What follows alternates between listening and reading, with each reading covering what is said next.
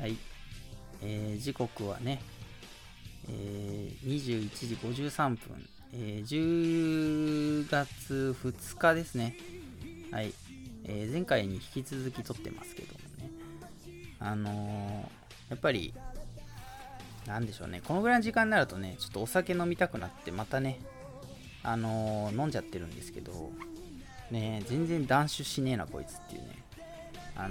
全く反省の色を見せないというか、まあ反省しないんですけど、お酒をね飲みたくなるとね、やっぱりね、なんかこう YouTube とかでこうリンクをねたどっていくんですけど、そのリンク後々ね、酔っ払ってると記憶なくなるから、朝とかに履歴見るとだいたいこうアニソン聴いてるんですよ、最近。懐かしいアニソンっていうことなんですけど、そういうのってありますかね、ミスター。急な振りです、ね、あるね。ミスターはまあ酒飲まないから酔っ払いながら聴くっていうのはあんまりないと思うけど、踊ったり歌いながら聴くっていうのはあんまないでしょ。うん。うん、なんかね、たまにこうおすすめとかに出てくるからね、ああいうの。1個見たら関連動画とかでいっぱいああいうのが出てきちゃうね。まずね、誘惑が出てくるね。ああ、俺のリンクはなぜか誘惑が出てくるんだけど、はいはいはいはい、うん、誘惑のね、まあ、一番思い出があるのはね、なんだろう、あれ何編なのかな、忘れちゃったけど、やっぱり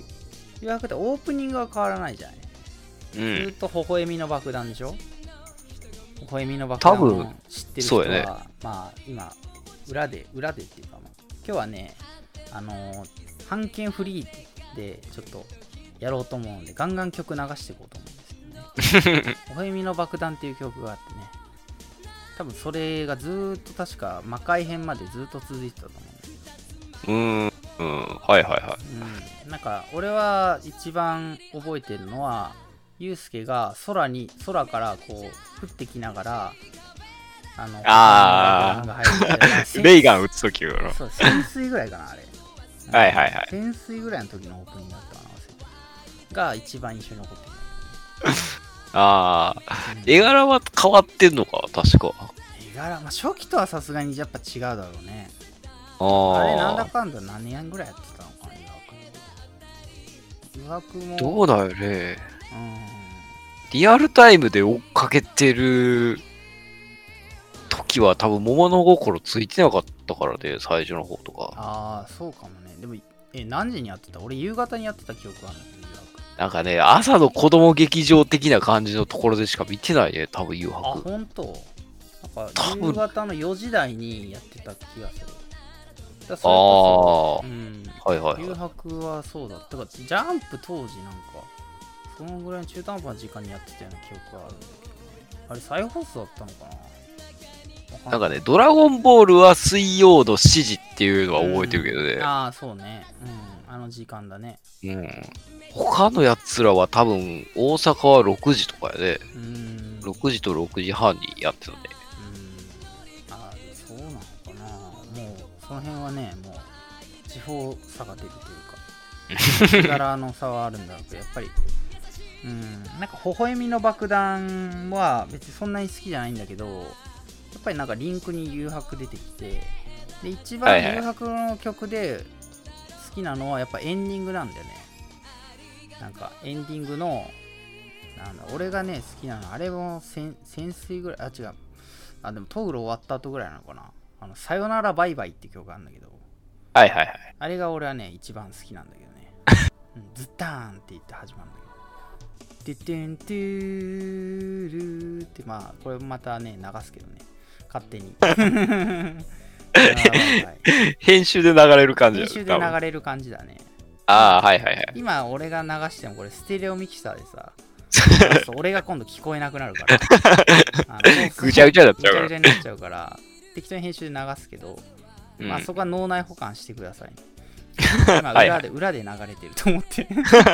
多分流してると思う実際。すごいブツブツ切れるよね。今日はね、いろんな曲が多分ブツブツ切れながら流れるっていう、なんか不思議な放送になると思います。まあそんなこんなんで、さよならバイバイは覚えてますか？さよならバイバイは覚えてるね。あとアンバランスなキスをしてぐらいがちょうどやね、多分。ああ、そうだよね。アあの辺ね。この辺がトグロと潜水らへんなんかな、やっぱトグロ潜水らへんはまあがっつり見てるねやっぱりね。うん、うん、そうやね。でライゼンぐらいでみんなちょっと記憶が薄れてくるあのトーナメントが漫画と違うっていうのぐらいしか覚えてないもんね。ああトーナメントがっつりやってたね確かに。うんちゃんとね全員戦うぐらいの感じだったもんね。落ちたら負けみたいなねなんいう最初バトワー形式でやってみたいちゃんと美しい的岡鈴木とか強かったもん懐かしい今やったらもう普通にトグロに勝てるやんけっていうぐらい強かったからねあいつ。っていうかあの本編に出てきたあのジンとかもそうだけどみんなだってあれでしょ霊力20万超えみたいな永久妖怪並みの強さになってるでしょだから限界師範に特訓してもらってあんだけ強くなるっていうのがね、うん、だって最初からやれやって話だけどまあね、うん、いやだから後ろ、うん、なんだろうねあのトグロと限界のあのなんかちょっとしたちょっと因縁というかねちょっとこう、うん、まああのロリババー感というかねまああの辺のちょっと感動返すやみたいなますけどねまあ、トグロがもう人間捨ててまであんな強さやったのに一瞬で超えていくからね、うん、全員 その後にだってしれっとさ元人間のさ元霊界探偵とか言ってめっちゃ強い出てきちゃってもうわけわかんないよねなんかお坊さんみたいなやつがむっちゃ強いとかやったもんね潜水どうなんねんみたいな感じあとあのゲーム部屋のやつとかねああはいはいはいあのちょっとブラックな話だったけどあれあいつだけあれクラマおらんかったらマジ終わっとったなみたいな話あいつら地味にむっちゃ強いような感じするから ね答えは沈黙とか言ってさなんかあれだけ妙に残ってるけどさ頭の中で、うん、あの3人ねはいはいあの館ね、うんまあ、最後仲間になったけどさなんとなく仲間になってなんとなく切り捨てられてたけどさなんか桑原もしれっとねフェードアウトしていくしねそうね、桑原ね、あの次元塔ぐらいで終わったもんね、あいつも。なんかね、どうしたっていう。あ、霊界行かないのねみたいな。霊界って、まあ、魔界か。まあ、魔界行かないんですね。そうね、あっこは行かんかったもんね、あいつらは。そう、だからそういうのとかも含めて、なんかちょっとこう、いろいろね、まあ、でも、夏メロを聞くときっていうのは、やっぱりなんかその当時の、なんだろうね、なんとも言えないんだけどね。うん、なんか思い出したいのかなあの当時の感じなんかちょっとこうまあ老害が子供に戻りたいんでね子供時代の思い出をっていう感じがなんかねやっぱねなんてちょっと新しめのやつとか出てくるとリンクとかでちょっとがっかりするんだよね。ああ、そうやね。なんかリメイク版とか出てきたりすると、そっちじゃないねってなっちゃうもんね。違うってなって。だからあられちゃんはドクタースランプじゃなくて、世代じゃないんだけど、やっぱり、エンディングであってほしいっていうかさ、あれんれあれあれっつっててほしいのよ。あられちゃんボンボンボンボンってなっちゃうあのペンギン村からって言ってほしいあられちゃんもねねなんか当時のてか昔のエンディングの曲はなんか全部切ない曲やもんねなんか曲調がね誘白とかって言ったけど誘白もまあまあ切なかったからねうんなんか本編でなんか殴り合いしてるのに、うん、エンディングでみんな泣きそうになるっていう感じの切ないが残ってそうよだからねだって鳥山明のそうだよドラゴンボールはやっぱりもうそうだけどなんか切ないしねまあ俺はやっぱあられちゃんがやっぱあのエンディングでちょっとうるっときちゃうんだよね別に当時の世代ではないんだけど再放送見てたからなんか夕方の再放送の枠であられちゃんを見てた頃をなんとなく思い出して、うん、なんかうわーって別に解雇中でもないし帰りたいとも思わないの時を戻そうとかなんないんだけど、うん、なんとなくこうなんかこうねああいうのをなんかこう夏休みとかにまとめてやったりするからで。ああ、そうなんだよね。なんだろう、そうそう、その感じだよね。持て余してるんだけど、なんか、こう、なんかあり余ってるというかね。がっつり見ちゃう期間がその時とかにやってるからで、ね。あるんだよね。まあ、リアルタイムで見てた、読んでたの、まあ、ちょっとね、毛色は違うけど、まあ、さっきもね、実は裏でちょっと話してたけど、人空だよね、やっぱりね。人空は、なんかオープニングからちょっとね、切ない感じすでに出てんだけどさ。そうやね。あれだもんね、ジグザグ迷い続けてるって言っちゃってるからね、オープニングでね。あ、迷ってんだ、みたいな。しかもあれさ、本編の話もさ、まあまあダーティーとかダークじゃん。もうすでに戦闘部隊は壊滅しましたっていうところからスタートしてるじゃんね。その主人公の生き残りたちしか残ってない。でその生き残りたちがなんか知らんけど仲違いしてるじゃん。ねえ、あれもよくわからんかったけどね、当時ね。南蛮隊隊長とかばっかりやった。そうそうそう。で、なんか味方でめっちゃ有効的なはずなのになんか叩かなきゃいけないとかさ、よくわかんない設定があってさ、あれなんかリンクいまだに読み直してもなんかよくわかんないんだよね。だからちょっとなん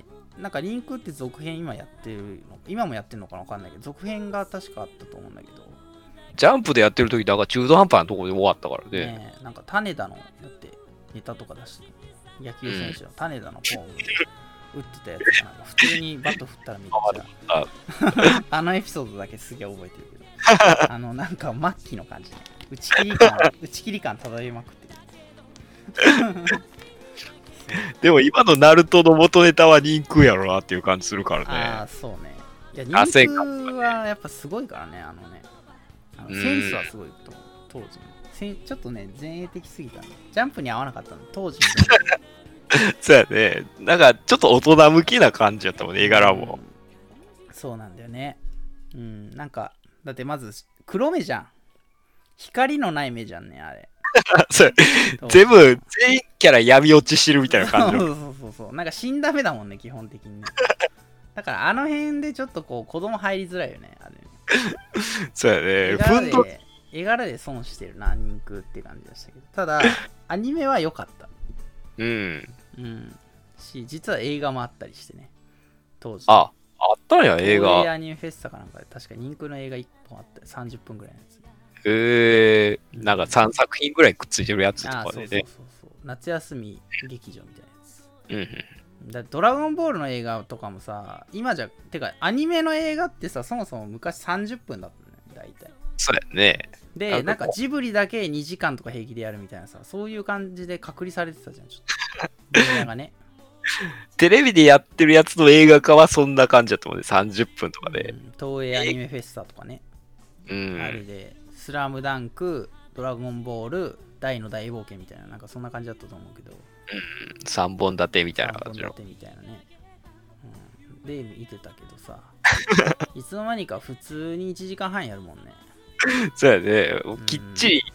それ用に作りましたみたいな感じの、なんかあれいつからか知らんけどね、なんかそうなっちゃったね。今多分合作みたいなやってんのかね、ああいうの。いや、もうないよね。だってプリキュアもドラえもんも昔2本立てだったはずなのに、いつの間にかね独立してるし。それで1本でやるみたいな感じがね。ポケモンもさ、ピカチュウ元気でちゅうみたいなさ、なんかそういう映画とミュウツーの逆襲かなんかセットだった気がするけど、ミュウツーの逆襲リメイクしたらがっつり2時間ぐらいやったよもんね。ミュウツーの逆襲の歌も良かったけどね、小林幸子か。ああ、はいはいはい。風と一緒にだっけ。ちょっと映画調な感じがね。そう。小林幸子のなんだろうね、なんかこう今聞いてもやっぱり今っていうか現代の若者が聞いてもこうちょっとこううるっとくるようななんだろうね、こう響く感じなんだろう、歌声って言っていいのかわかんないけど、拳聞いてんのになんか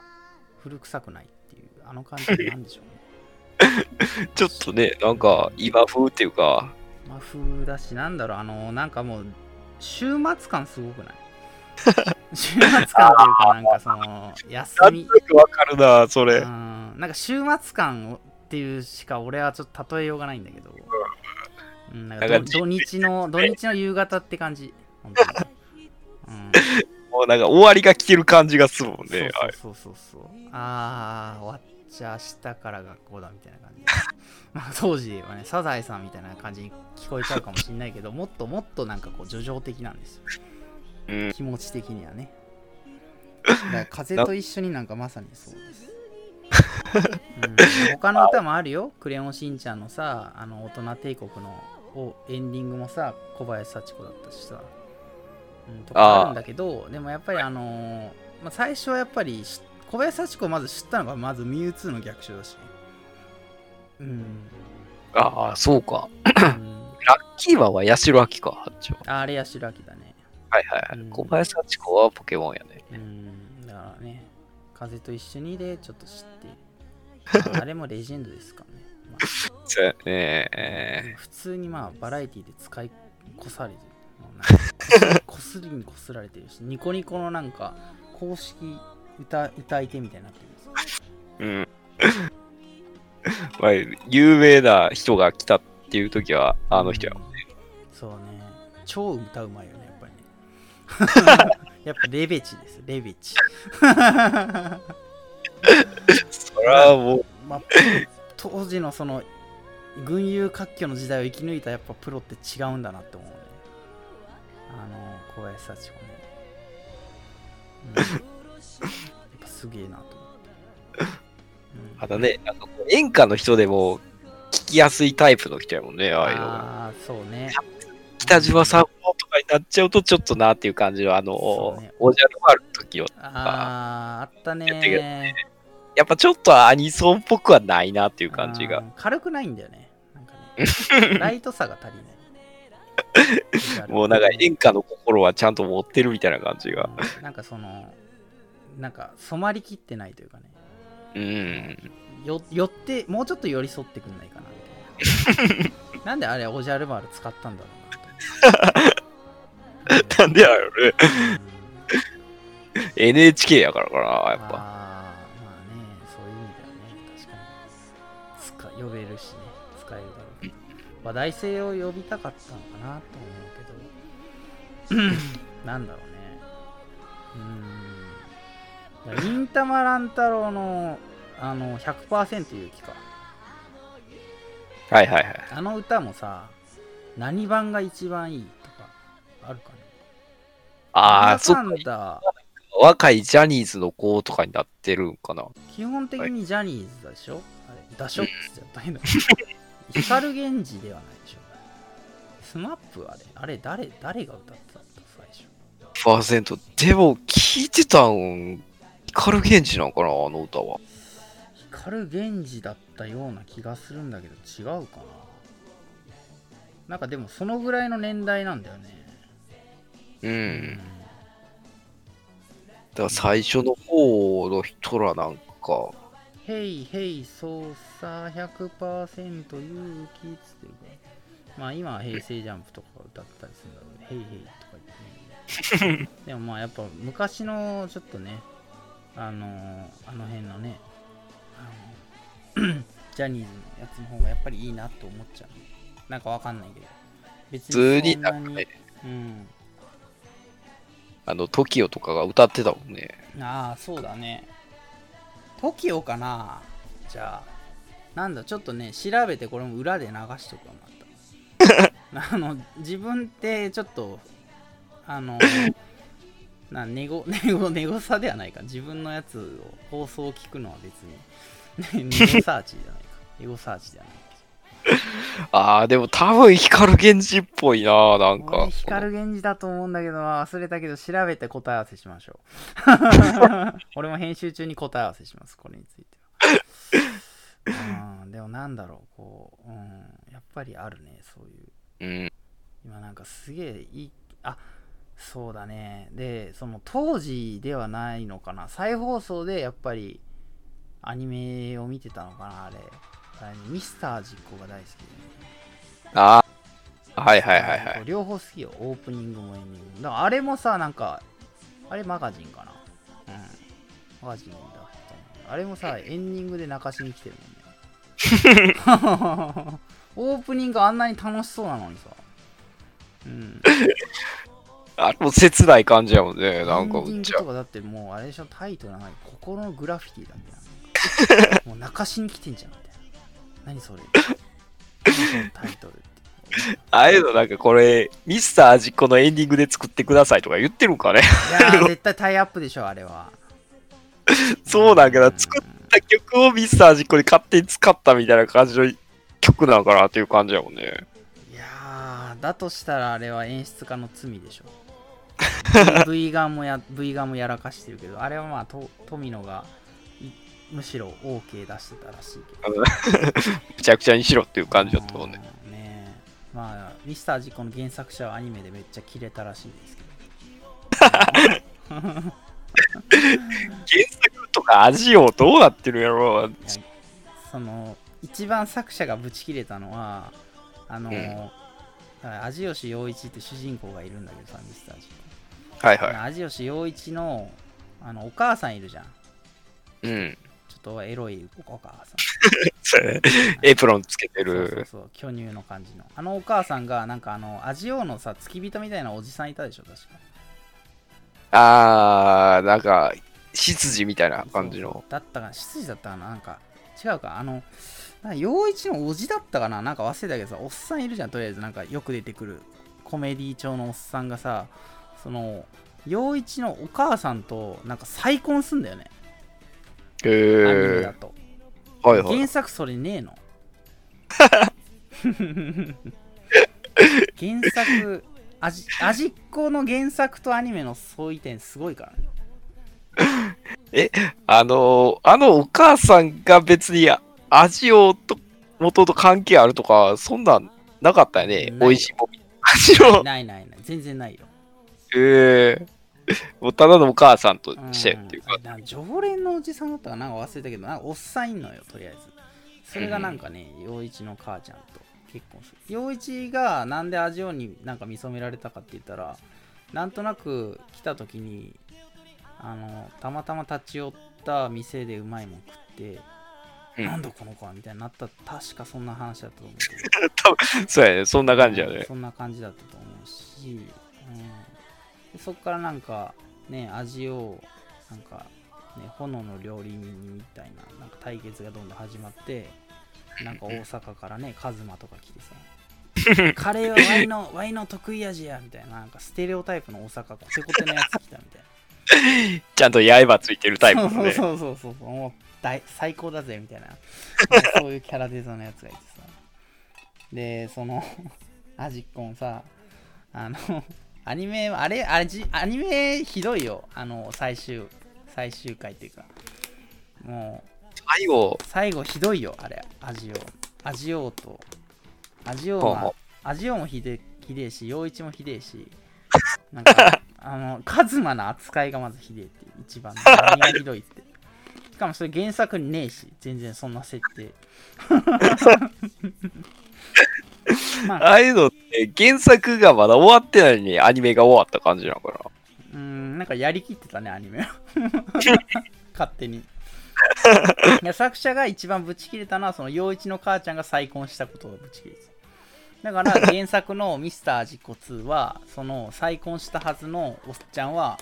なんかホームレスになってるってすごい設定どんだけ憎んでんだよって話なかったことどころかわざわざ出して貶としめてるから、よっぽど恨みがあるんだろうなって感じもっと言うとカズマはね、なんかね急にねヤンデレになるアジオはなんかカズマはなんか身寄りない説みたいな感じになってて、そんな設定あったかなと思ったんだけど、なんか急になんかワイのことを理解してくれるのはアジオだけやっつって、アジオが記憶喪失になった時になんかそのアジオの記憶を最後取り戻すみたいな話だったんだけど、後半ミスター味っ子ってでなんかみんながうまい料理食わせてなんとか記憶を取り戻させようみたいななんかよくわかんない話になってなんかみんなで味を取り合うみたいな、なんかちょっとボーイズラブ的な感じになってたんだけど、その時にカズマが急になんか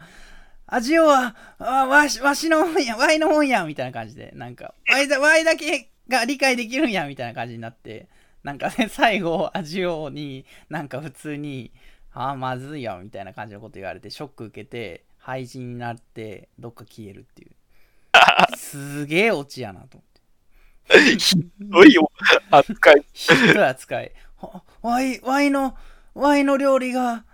では感動せえへんのかみたいな感じでめっちゃね一人号泣すんので、そのままとぼとぼ去っていくみたいなライバルキャラみたいなポジションやってそうで、しかも演出家がさ、その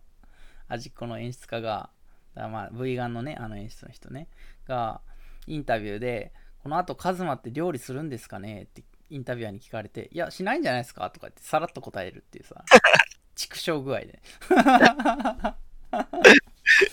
う最悪と終わらすっていうのはねすごいよね。ただミスター味っ子のあの料理リアクションを誇張するっていうのはやっぱ影響力でかかったと思うわ。あっこからだってもう全部そんな感じにされてるもんね、うん、でそれが一周回ってパロディ化されたりとかもしてるしさ、うん、まあだからなんだろうね、まあ割と有名なところで追っかけていくと中華一番とかあったり、あとアニメ化してね誇張されて、まああれ中華一番原作も頭おかしいけど中華一番とかあって焼きたてジャパンとかあって、はいはいはい、で食卓の層のか、大体大きいな流れそんな感じよねなんかとりあえずうまいもん食ったら服がはだけたりするっていう、ああいう演出とかさ兄弟化したり宇宙行ったりそう宇宙行ったりさなんか次元の狭間に飛び込んだりとかさなんかそういうリアクション芸みたいなのはねあれがやっぱ大きいのかなと思ったりする。これ料理関係なし、あっち見たいもんねみんな、うん、そうみんななんかそこが見たいっていうか、なんか味をムキムキになったりさ、うまいぞーっつって大阪城を破壊したりさなんか城に擬態したりとかさ、なんかそういうの見たいわけなんかね、車椅子取ってたはずやのに急に立て走り出したりするあったかもそんな中華一番もまあまあひどかったけどさ、それ今思い出したらミスター味っ子やべえなやっぱ原点であり、やっぱなんだろう、金字塔というかもう絶対だよね。まあそれあれ超えるってだったらもう無理やもんね、うん、だってさ、その前のやつとかだとない包丁に味変とかあったのか、あれもさ別にさ、ただ汚ねホームレスのガキがさ料理うめえからだんだん成り上がってくってだけの話だけど、まあ、あれまあまあ根性論で片付けるしさ、うん、あと初めなやつは翔太の寿司ぐらいか。ああそうね、翔太の寿司はそうだね、うん、まだあれは控えめやったもんね、リアクションまだ控えめ、うん、まあ変なのもあったけどね、オーマイポンプと再現するとクソまずいのができるっていういやでも味っ子のメニューもまあまあイカれてるけど中華一番に至って料理で人殺し合ってるからね頭おかしいし包丁から切った先に勝手にボールに入っていったりするもん、ね、そうあれはちょっとね、そういうなんかキラキラしたもん、ね、伝統芸みたいな伝統ではねえか、なんかその全料理人がその技を使えるからね。うんね、なんかとりあえずタタタタタタタタって押したらね、さらに盛り付けられてね、勝手に盛り付けられていくね、キュウリがバーっとね、綺麗に食べられていくからねあれ。なんこいつらって、もうそれで食えるやん大道芸としてって感じ。あとなんか伝説の包丁をなんか探して旅してる間に人死んでたり、ね。奪ってあったね血に染まってなんかその魔に取りつか闇に取りつかれてたけど、なんかうまい料理作ったのはなかったことになる結構な悪どいことをこいつ人殺してるはずなんだけどなみたいな、なんか急に善人ぶり出すっていうさ、なんか謎の解釈があったり、まあ、美味しい料理作れたら全部なかったからね、ああいうの。あれもひどいよね。中華一番はまあまあひどい。謎解きも雑だし。料理アニメでなんで旅してんねんっていうぐらいやったもんね、あれ。そうですね。なんか別に食材を探してるわけでもないしね。うん、ただなんか道具探しに行ったりする。なんかその大会があるから移動するとかね。結構めちゃくちゃな設定だった。めっちゃいっさら探しに行ったりとかもあったね。うん、あの頃のね、料理アニメはちょっとイカれたものが多かった。なんか料理や漫画っていうのは基本的に料理が作るだけだからだんだん人がいかれていくんだよね。あれ、美味しんぼにしてもそうだし、キングババアとかはでもまあまあひどいシーンあるから、ね。まあ鉄鍋のジャンとかね、あの辺が。ああ、じゃあ面白かったね。よくわかんなかったです。もう食材に入れた赤ん坊とかいるもんね、ああいう。てね、なんか。依存性をさ、中毒性を起こすものとか作ってたもん、確かに。なんか欲しがってしょうがないみたいな。なんかそんなあったよね。あったね、なんか大麻が入ってるとかあったもんね。なんか脳内物質ってやべえのがあったり。なんかその話はなんか妙に覚えてるわ。それ毒じゃんみたいなのとか入れたりとか。美味しいじゃなくて依存性が高いだけって。やべえな、それ。味動向関係なかったもんね、ああいうの。ちょっと面白い。なんだろう。料理漫画だけはなんかリアルになれへんもんね、絶対。ならんね。だって、地味だもん。絵が地味だもん。漫画って。でもまあ、アニメではまあ、なんかね、盛り上がったりするけどね、なんか動きがあるから、ね。そうです。まあ、オープニング、エンディングで言うと、ね、中華一番なんかはまあ、多分裏で流れてたであろう、大黒摩季とかね、ああ、うん、大黒摩季はコナンのイメージやな、でも。ああ、まあでもあれ、同じような時間帯にやってたし。中華一番。中華一番マガジンだからちょっと違う枠だけど。はいはい。コナン金田一一緒かな。そうか、その辺だね、確か。金田一となんだな。金田一とコナンが同じなんか曜日にやってたよね。あ、それは違う。それ言い過ぎた。違う。それは違うわ。コナンはなんか月曜日にやってた。月曜日のてか今もやってんのコナン。あ、やってるわ。やってんねコナンって今も。ちゃんと続いてるよね。やってたわそれコナンは。でも月曜日の夕方じゃない、夜7時だったかどうかは忘れたけど、コナンはやってるね。うん。なんかドラえもんの後とかにやってたの気がする。あー、ドラえもんちょこちょこ曜日変わってるからね。なんかね、気ついたらえらいとこに行ってるなっていう時はね。そうね。今だと金曜日か。ドラえもん。ちびまる子ちゃんとかもやってんのかな、今。あー、やってるよ。へー。日曜日にやってる。やっぱサザエさんとセットでっていう感じ。うん、セットでやってるね。うん。ちまる子ちゃんのね、オープニングもいいんだよね。昔のやつ。そう、かき氷。大事なところから始まる。でんてるりりん、でんてんてるりりんってかき氷がね、回ってるやつ。楽しいことならいっぱいってやつ。ああ、うん、はいはい。そうそう、ちまる子ちゃんはね、地味におしゃれなオープニングが多かったんだよね。うん。なんかね、ちゃんと少女漫画っぽい感じの。うん。そうなんだよね。少女漫画とギャグの中間みたいな、なんかちょっと泣ける話もあるしね。てか最初の方かなり叙情的な話多かったんだけどね。お姉ちゃんとのさ、話とかさ、結構俺好きだったんだよ。第1話かもしれないけど、あれなんか公園になんかマジシャンが来て、うん、まあそのなんかトランプを売ってんだよね、マジックトランプを。はいはい、それを欲しいなっつってお姉ちゃんと一緒になんか買いに行くんだけど、結局お金を取りに行ってお金を取りに行ったんだから、お金を取りに行って戻ったらもういなくなっちゃってんだけど、そのトランプがなんか1枚かなんか落ちてたのかな。でそれを見たらすごいがっかりするぐらいの種だったから、ふふって笑うみたいな感じだけなの。すごいちょっとうっとくる、なんかちょっとノスタルジーしょうもなーって言ってははーみたいな、なんか2人でちょっとふふって笑って、なんかそれまでになんかいろいろ喧嘩とかしてやりとりしてバカらしくなっちゃう。ああいいね。そんなんだったりしたはずなんだけど、いつの間にかなんかたまちゃんのお父ちゃんはなんかカメラ気違いみたいになったりとかさ登場人物にとち狂っていこうね。あ、友蔵とかもなんか頭おかしい感じになる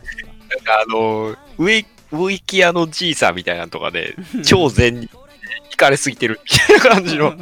なんか全体的に頭おかしくなってる。ヒロシはクズ。あ、ヒロシクズだよね。まあまあ昼から飲んでるんで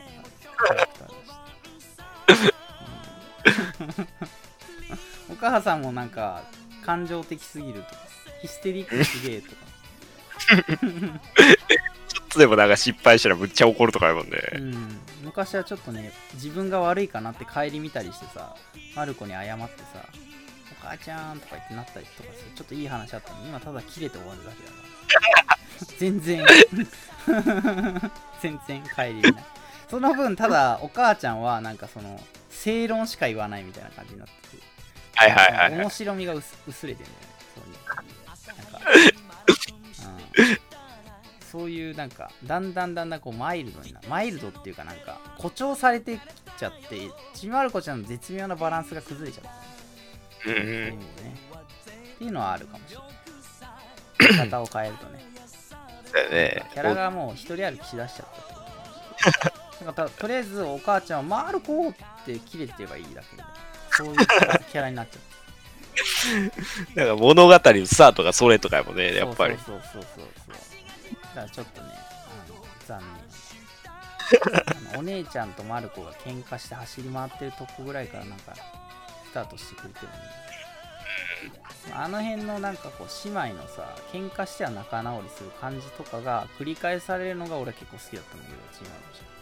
はいはいはい、そういうのないもんね。なんかお姉ちゃんもちょっとなんか大人びすぎちゃってさ、なんかあと西城秀樹気違いみたいになっ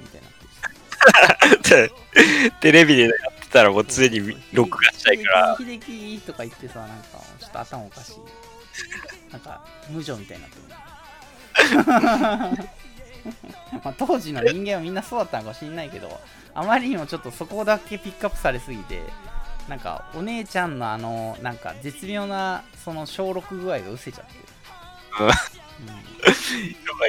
る、現代的にできひもんねちびまる子ちゃん、西城秀樹流れてる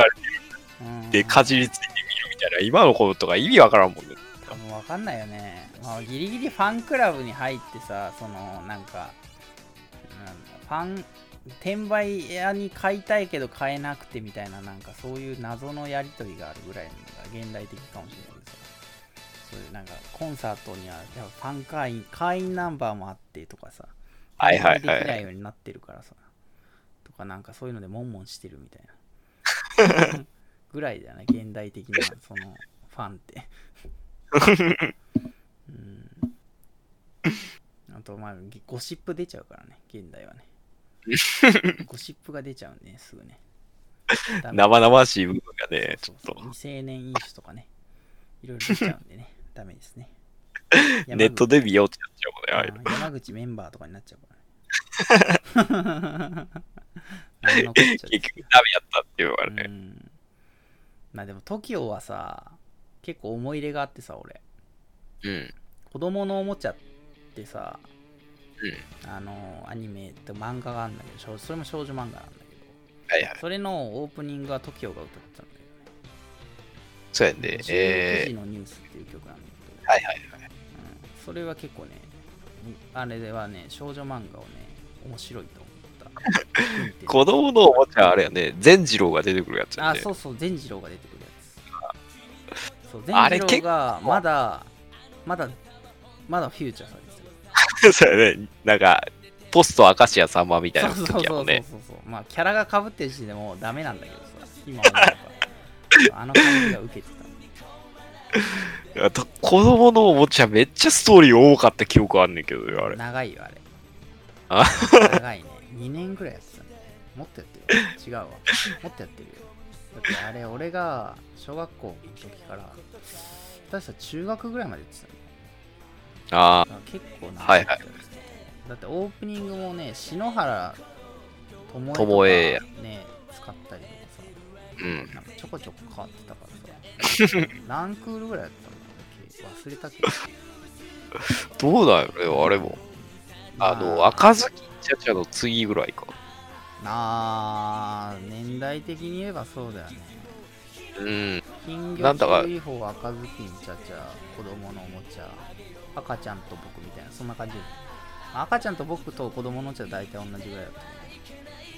赤ちゃんと僕はアニメやってたんやね。アニメしか知らないかしら。へえ。なんか少女漫画枠でやってたもんね、ついなんか。そうね。赤ずきんちゃちゃはスマップだからね。うん。まあ、スマップっていうか香取慎吾だよね、主に。いいやね。あの違和感すげえと思ったけどね。当時見てた時は何の違和感もなかったけど、今見たらすごいなっていう感じやもんね、あれ。なんかこう、なんだろうな、むずがゆくなるよね。いいや。しかもさ、原作とアニメもあれまた、あれ悪いやつだよね、あれ。なんか全然違うらしいね、あれ。また変身とかしないし。愛と勇気と希望の名のもとにならないから。ビューティーガローは使わへんのよ。そうそう、普通のラブコメだから。ラブコメってかコメディ強いラブみたいな。ラブコメ。はいはいはい。うるせえやつらぐらいの感じ。ああ。ちょっと強い。赤ずきんと狼の恋愛模様みたいながメインだよ。魔法少女じゃないよ。全然違う。魔法少女なんてないよ。魔法使えなくていつも師匠って言ってるむしろ原作ファンからしたらアニメ始まって何これってなったから。まああれはなんだろうね。まあやっぱ悪い癖が出たんだろうね。魔女っぽい、ね。やっぱアニメにするにはっていうか。金魚注意報は別に忠実だったような気がするんだけど。割とワピコね、ワピコさんね、あれもまああるちょっとその辺のなんかこう俺らより一回りぐらい上の、うん、そういう世代の人はざわついたんだよ、ワピコかわいいなっつってご近所注意報のオープニングも好きだったたまにああはいはいはいあとマーマレードボーイの主題歌、まああれ外せないよね。マーマレードボーイはね、それこそ夏休みにね、まさに毎回やってたからね、毎回やってたからズタンってねてんててんててんててん、みんなさ、みんなサビの入りを完璧だもんね途中で区切るやつねだっけキリンそうあれみんなさ、あとあれだよね、マーマレーだっけどってちゃんと区切るあの感じね歌が混ざるところや絶対みんな忠実にやるもんね、あそこねカラオケとかでさ入れると絶対あそこみんな完璧にできるもんね、大体きっちり分けて歌ってたらこいつアニメわかる。あ、わかる。あ、こいつ違うなって、もうそこでちょっともう仲は悪くなるもん、ねあ。お前とはちょっと一緒のラインではいられない。ちゃんと聞いてこいって言わなあかん、俺、ね、あれ。一回ちょっともう地獄の時間を体験しろって。原作はまあまあひどいからっていう。結構絵柄に対して重いテーマ多いもんね、少女漫画は。ねえ、なんかしかも逆調にやるじゃん。軽くさ、なんか第1話でさ、いきなりさ、ニコニコしながらさ、糸目のあの笑顔さ、あるじゃん。なんかこう、なんていうの、U を反対にしたようなさ、ニコニコがあるじゃん、少女漫画独特。はいはい、あれでさ、なんか、頭おかしい親とさ、片親同士がさ、なんか再婚しました VV みたいな感じでピースでさ急に来てさ、とか言って年頃の娘がとか言ってでそのまま子供ほっといて海外旅行とか行っちゃうもんねあいつら。そういきなり何同棲じゃんみたいな。やべえよね。血つながってない人がおるっていうのはね。うん、で結婚できるよね血つながってないかとかさなんか頭おかしいこと言うし。なんか当たり前のようにそれ進行するからね。絶対現代でやったまま周りの人反対するような内容やもんねあんな。いやもうもう事件ですよ。手出したらあかんとこに手出してるみたいな感じで。なんかね変な感じだよねあれ。ラノベでもやんねえよっていうこと平気でやるから。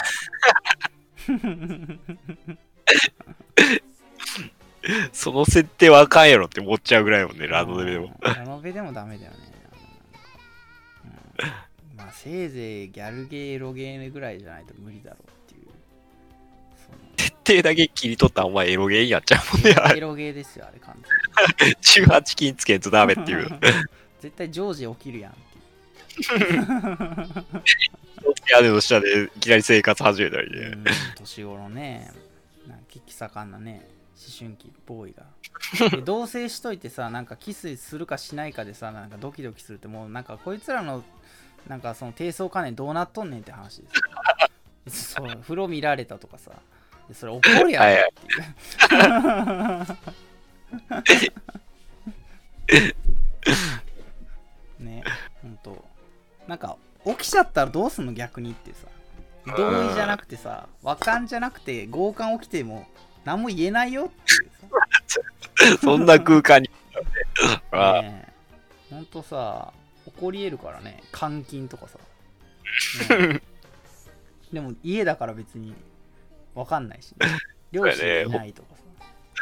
丘から目届かんところでそんな感じやもんねどんだけ子供信用してんだよって話信用っていうかもう 無関心だよねあそこまでそうレグレスだよね自分たちの欲望だけ叶えろをやってやだねそう考え全然海外行って帰ってこへんかったりするからよで意味やからお土産だけたまに送ってきたりさ急に帰ってきたりしてさだから手紙だけ送ったりとかやもんね、うん、今パパとママはねハワイにいますとかさ、なんかウズベキスタンにいますとかさ、よくわかんないさ、なんか国とかさ、ブータンにいますとかさ、ちょっと笑っていいのかもよくわかんないようなさ、ギャグっぽい感じで書くやん。な仏像が背景にある写真送ってきたりとか。そう。もうあれ、頭おかしい。だからお前らの経済力どうなってんのとかさ、気になる。どうやって生活してるのかよくわからんかったりする。そうね。ほんとあの辺よくわかんないガバガバだよねあれもねわかんないねもうなんか何今だったらもう YouTube で稼いでんのみたいな感じだねあもう自分たちの子供をネタにしてさ監視カメラつけてさもう家でそれをな配信してさなんかチャンネル増やしてますみたいな最低の親だよね実際あるとしたら、ね、リアルにおりそうやからねそういう人のやべえねまあそれでまあ YouTube はね一応10代未成年なんかダメなんでしょ確かにあんまり一応ね15歳以下映しちゃダメなんだから子供をメインにするには広告つけたらあかんとかそんなもんあるからねなんかそういう風になったからまあそういう対策なんだろうけどね、うんまあ、ね売り物にしちゃう感じの人が出てくる、ねまあ、少女漫画はいかがです今の少女漫画もそんな感じだから全然わかんないねだってもう久しく少女漫画追ってないから多分一番新しいんでなんやろハチミツとクローバーとかあの辺だっちゃう古いな古あの辺やそっから先の世界って何になるやん 7とか8個ぐらい止まってもそれはだって2000年代初頭じゃないですかそうやねだってご近所物語の次だよね7とかってあそんなもんなんやあの辺がじゃなかっただから2000年代ぐらいでしょ2000年代の初頭も初頭でね、サンデーマンデーとか言ってね、イーマチューズデーって実写されてるような感じ。中島美嘉あの歌はめっちゃ好きなんだけどね、超ダサい感じが大好き、うん、あれ大好き。マナーもね、まあ盛り上がってましたけどね、なんだかんだね2000万部とかいうモンスターですから、あの作品そうね。矢沢は、うん、矢沢愛、矢沢愛かだっけ、忘れちゃったけど、まあ、ね、あの人は化け物ですよね。パラダイスギスとかもあの人は、あ、そうだね。いやだから今だとハチミツとクローバーの人は3月のライオンとか書いてる。あれは青年誌とかにあって、小なんかね、うん、のだめも一応あれか、青年向けの、青年じゃない、そのまあ青年誌じゃなくて花と夢か、あれ違う、ああなんだ、多分その辺やね、うん、まあ、あの単行本がそういう形のやつやもんね、うん、だからなんだろうね、まあ毛色は違うけどオーラン工房とかね、そのあたりで、はいはいはい、あれ同世代か、花と蜜蜂とだね、うん、同世代だね。あのあと前がフルーツバスケットとかになるから、そうね、好きだったけどねあれも、うん、今少女漫画原作アニメは何やってるんや、アニメ何やってんだろうね、やってんのかね、少女漫画純粋に原作ってあんのかな。あーごめん、俺もね偉そうなこと言っといてなんだけど全然わかんねえわ。だって俺が最後に読んだ少女漫画ってなんだろう、なんだっけ、ちはやふると、はいはいはい、ガラスの仮面の新刊ぐらいだもん。ガラスの仮面が新しい。未だにどうだよ。未だに紅天女でやんねえのかよっつって俺思ってた。だから多分最後やね少女漫画。完結するのかどうかわからんぐらいの感じのあの人が。そうそうそう、うん、あとパタリロってなんだかんだ実はまだやってたんだとかね、なんかそんなのを追ったぐらいで、はいはいはい、最近パタリロの作者が男性って知ってびっくりしたね。あ、そうなんだ、俺それ知らなかった。なんか女性か男性かようわからん人を男が書いてたんやって、うん、やばいね、画期的や、うん、いやほんと画期的だねそれは。だってパタリロってさ、それこそ BL の元祖みたいなとこあるからさ。そうやね、だってバンゴラがそっち系の人やもんね、完全に。だからそのゲイ文化というかゲイ社会というかさ、うん、ね、短美な感じの人が